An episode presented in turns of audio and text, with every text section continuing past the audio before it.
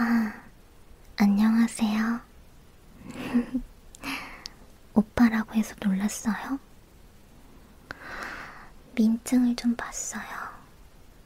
너무 세게 묶었나요? 음.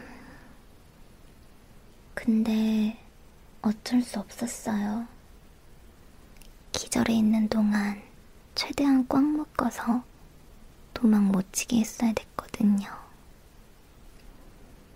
준비하느라 시간이 꽤 걸렸어요.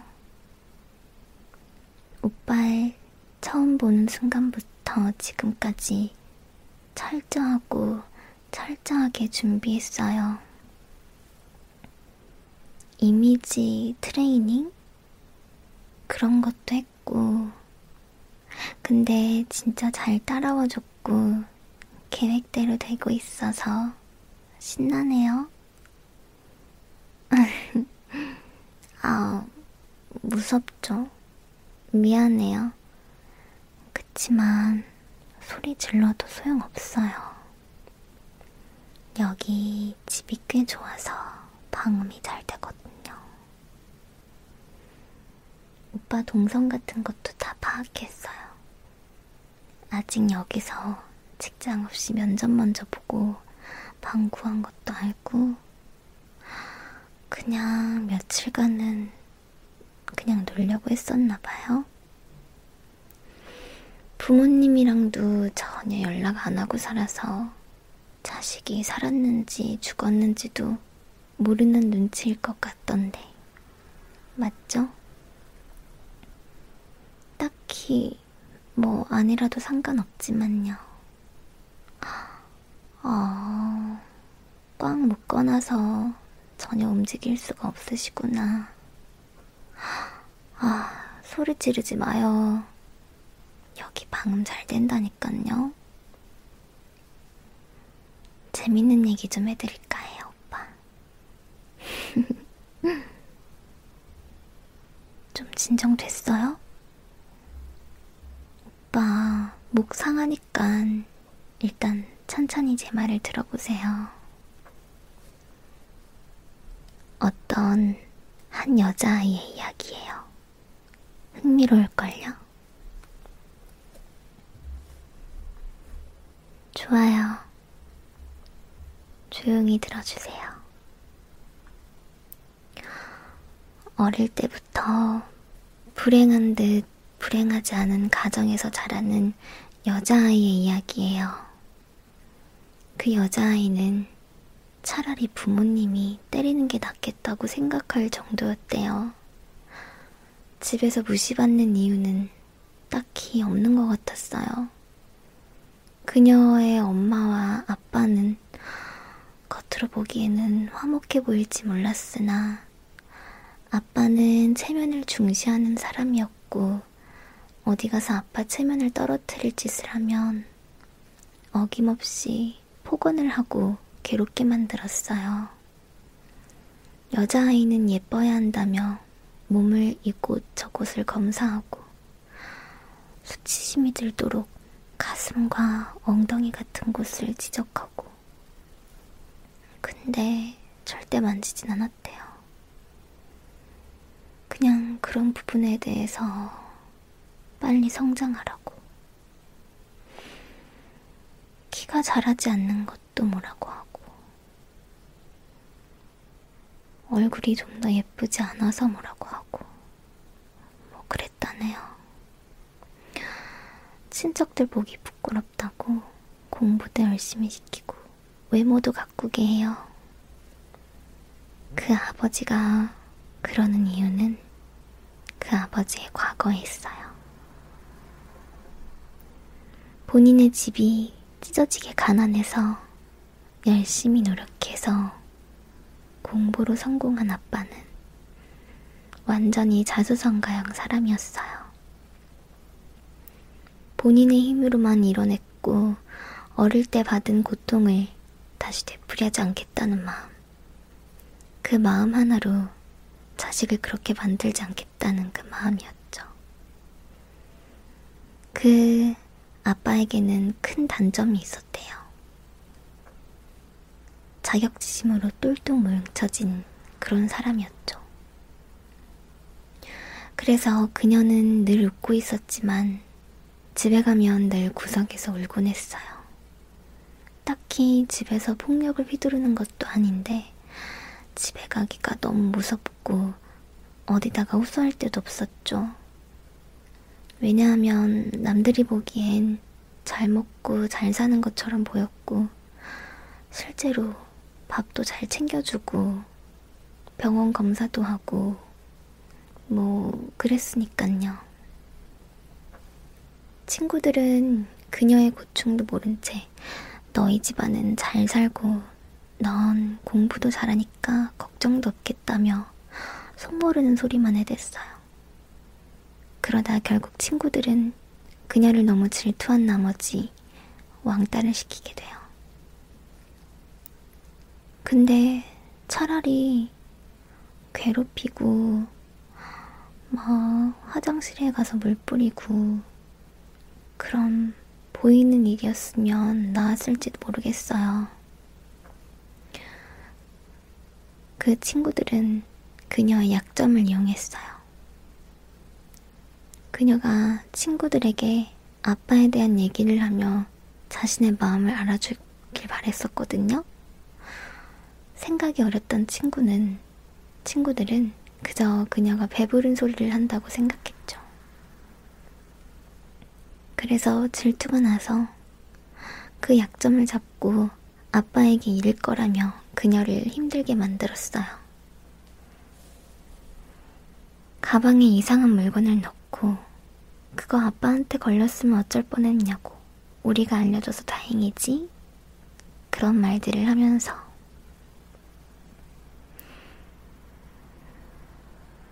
여러 명이니까 계속 같이 밥도 먹고 등하교도 같이 하니까 남들이 보면 평범한 친구들처럼 지내다가도 사실은 아니었던 거죠. 밥을 사게 한다든지 숙제를 조금 떠맡게 된다든지 그런 것이었어요. 그런데 그녀는 큰 실수 아닌 실수를 하게 돼요. 어디 하나 마음 기댈 데가 없었던 그녀는 채팅 사이트를 시작하게 됐죠. 그리고 어떤 한 남자에게 마음을 열게 돼요. 꽤 오랜 시간 알아온 사이여서 그녀는 그 남자를 믿었습니다. 그리고 그 남자에게 마음도 몸도 모두 주어버렸는데, 그래도 사귀는 사이긴 했죠. 나이가 조금 많았다고 해요. 정말로 얼마 동안은 정말로 행복했대요. 데이트를 해야 하니까 친구들에게 밥을 몇번못 사게 되고 그런 점에 대해서 친구들이 수상하게 여겼어요. 그리고 곧 그 원인이 남자친구를 새로 사귀었기 때문이라는 것도 알게 됐어요. 그녀는 친구들에게 남자친구가 생겼다고 말할 생각도 들킬 생각도 없었지만 남자친구가 그녀를 지켜줄 거라고 생각했어요. 그 생각이 잘못되었던 것일까? 말해주지 말했어야 됐는데. 그래서 남자친구의 존재를 알게 된 친구들이 사진을 찍어 학교에다가 말하고 아빠에게도 말할 거라고 했죠.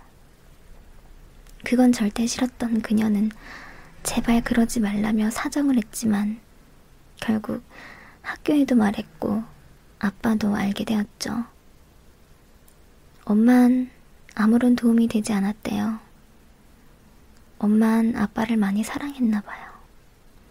항상 하는 말은 그래도 아빠를 정말 사랑하고 아빠는 좋은 사람이고 꼼꼼한 사람이라고 했습니다.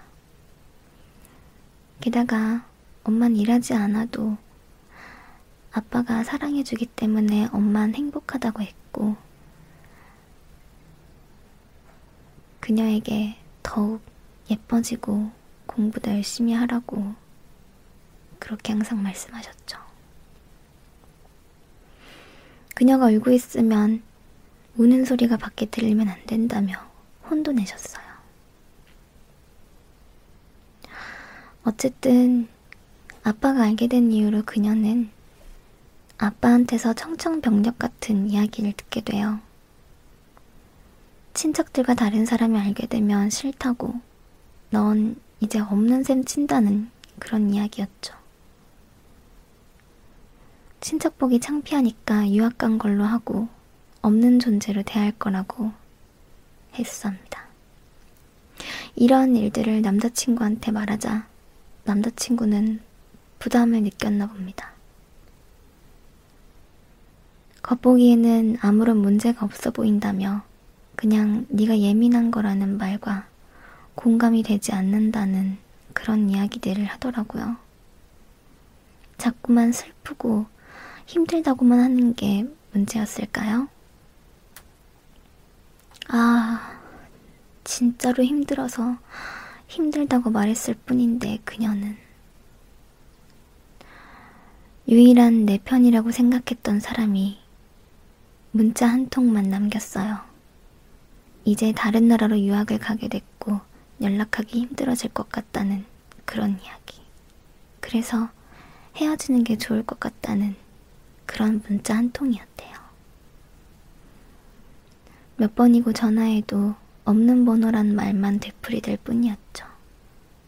집도 찾아가 보았지만 정말로 유학을 가버린 것인지 다른 사람이 살고 있었대요. 그녀와의 추억이 담긴 집인데 말이에요.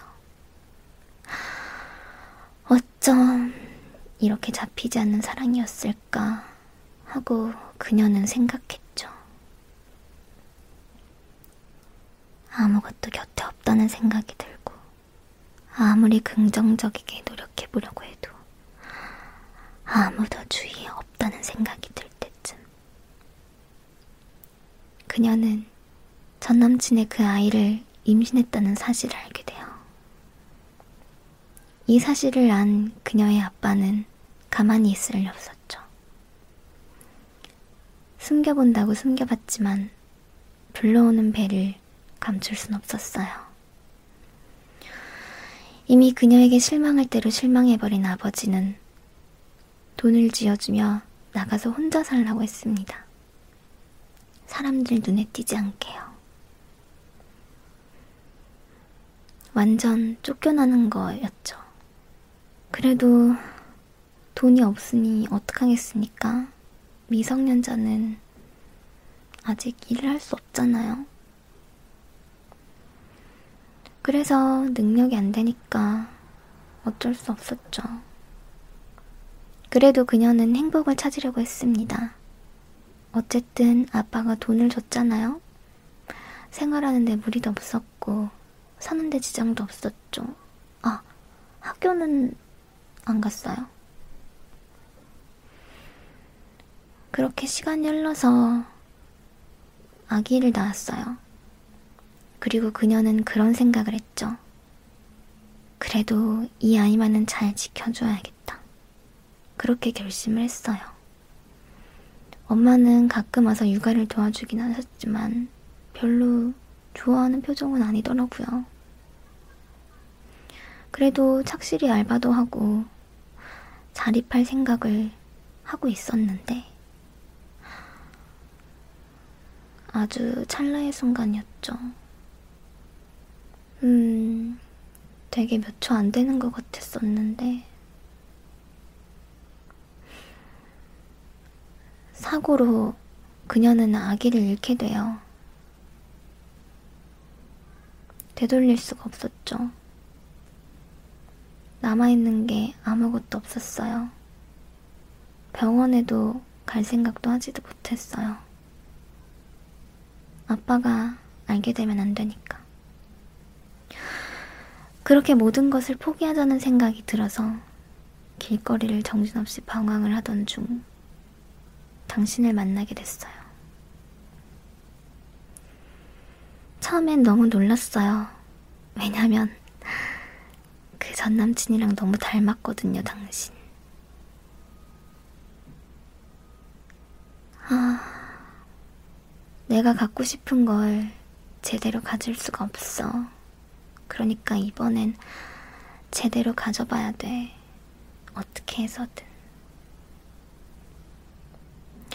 처음에 제가 길을 물어봤잖아요. 여기 지리에 대해서 잘 모르는구나, 그렇게 생각이 들었어요. 여기 온 지 얼마 안 됐고, 아는 사람도 없고, 새로 시작한다고 하길래, 이런 우연이 있나 싶었지. 정말 잘 됐다고 생각했어요. 전등을 갈아달라고 하는 말에 흔쾌히 방에 와줬고, 아, 그거 맞고 그대로 기절할 줄 몰랐는데.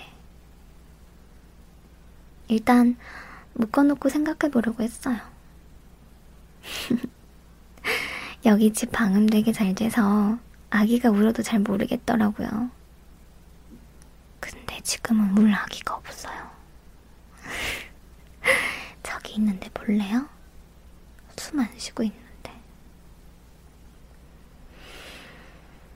하, 저걸 보고 있으니까 더 슬퍼졌는데. 화도 많이 나네. 당신 전 남친이랑 많이 닮았어요.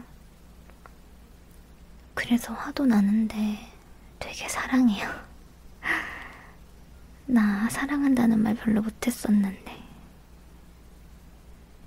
내맘 할까 모르겠네. 공감 안 되겠죠? 사랑하니까 다 가지고 싶어요. 이제 난 감정은 중요하지 않아요. 근데 어차피 풀어주면 신고할 거 아니에요? 이렇게 이미 돼버렸는데 떠나갈 거 아니에요? 절대 내 곁에 안 남아있을 거 알아요. 그러니까 탈출할 생각하면 안 돼요. 절대 못하겠지만. 이 집 되게 좋거든요. 나 이제 버린 자식인가 봐요. 그 이후로는 엄마도 아빠도 찾아오지 않더라고요.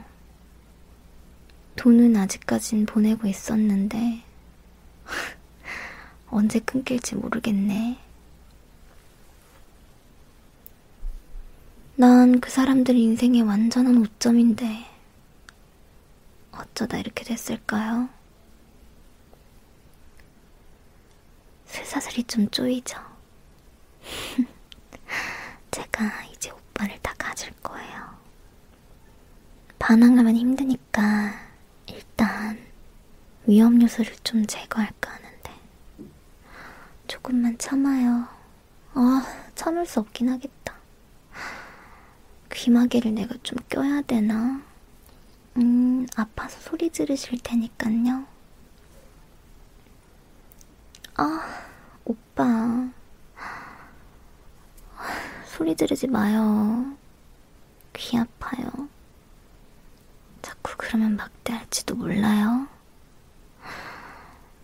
다른데 안 다치게 하고 이만 뽑을 테니깐 조용히 좀 해요. 여기 주변에 다른 원룸 없는 거 봤죠? 눈에 띄지 않긴 이 장소가 참 좋은 것 같아. 오히려 잘 됐지 않아요? 방음도 잘 되고, 주변에 사람도 잘 없고. 오빠, 자꾸 반항하면 죽여버릴 거예요. 진짜 화난다고요. 어, 오빠, 화내서 미안해요. 음, 오빠, 사랑해요. 이 말 너무 하고 싶었어. 사랑한다고 말해주세요. 그럼 진짜 덜 아프게 할게요. 하기 싫어요? 그럼 내가 할게요. 사랑해요. 사랑해요. 사랑해요. 사랑해. 사랑해. 사랑해요. 사랑해요. 사랑해. 사랑해. 사랑해요. 사랑해요. 사랑해요, 사랑해. 사랑해요. 사랑해요. 이 말이 너무 하고 싶었어요. 계속 사랑한다고 하고 싶었는데 못했어요. 오빠가 유학 가버렸잖아요. 계속 말하고 싶었는데 유학 갔잖아요, 오빠가.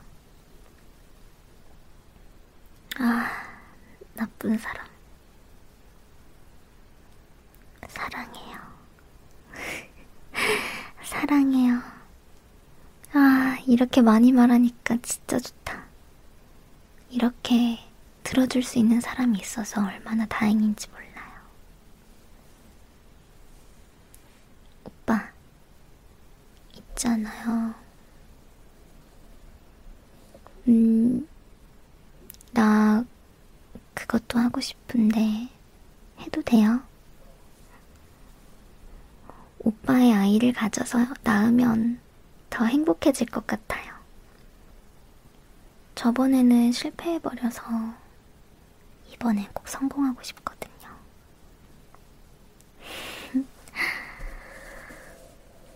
이렇게 만져주면 돼요? 나 할 줄 아는데.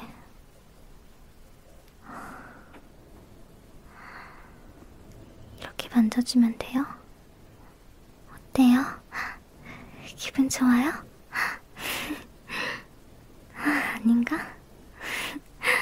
안 되네. 무섭기만 한가 보네. 이해해요. 그럼 그런 기분이 들 때까지 기다려볼게요. 오빠 그러면 하던 거 마저 할까요? 제가 일을 빼보는 건 처음이거든요. 그래서 실수할지도 몰라요. 그래도 이해해줘야 돼요. 처음엔 다 그런 거잖아요. 익숙해질 거예요, 분명. 그 전 남친이 저한테 그렇게 말했어요. 아, 왜 쓸데없이 그런 놈한테 걸렸을까요? 애초에 성인이 고딩을 만난다는 것 자체가 이상했는데, 왜 난 그걸 몰랐을까? 어떻게 원망을 안 합니까? 응? 아, 주변에 진짜 친구도 없고, 짜증나. 죽여버리고 싶어. 전부 다. 죽여버릴 거야. 다 죽여버릴 거야. 다 죽여버릴 거야. 전부 다 죽여버릴 거야. 아, 오빠.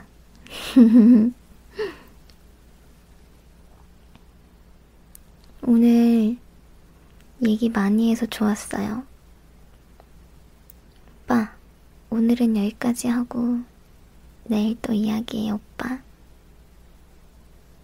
사랑해, 오빠. 내일 봐요.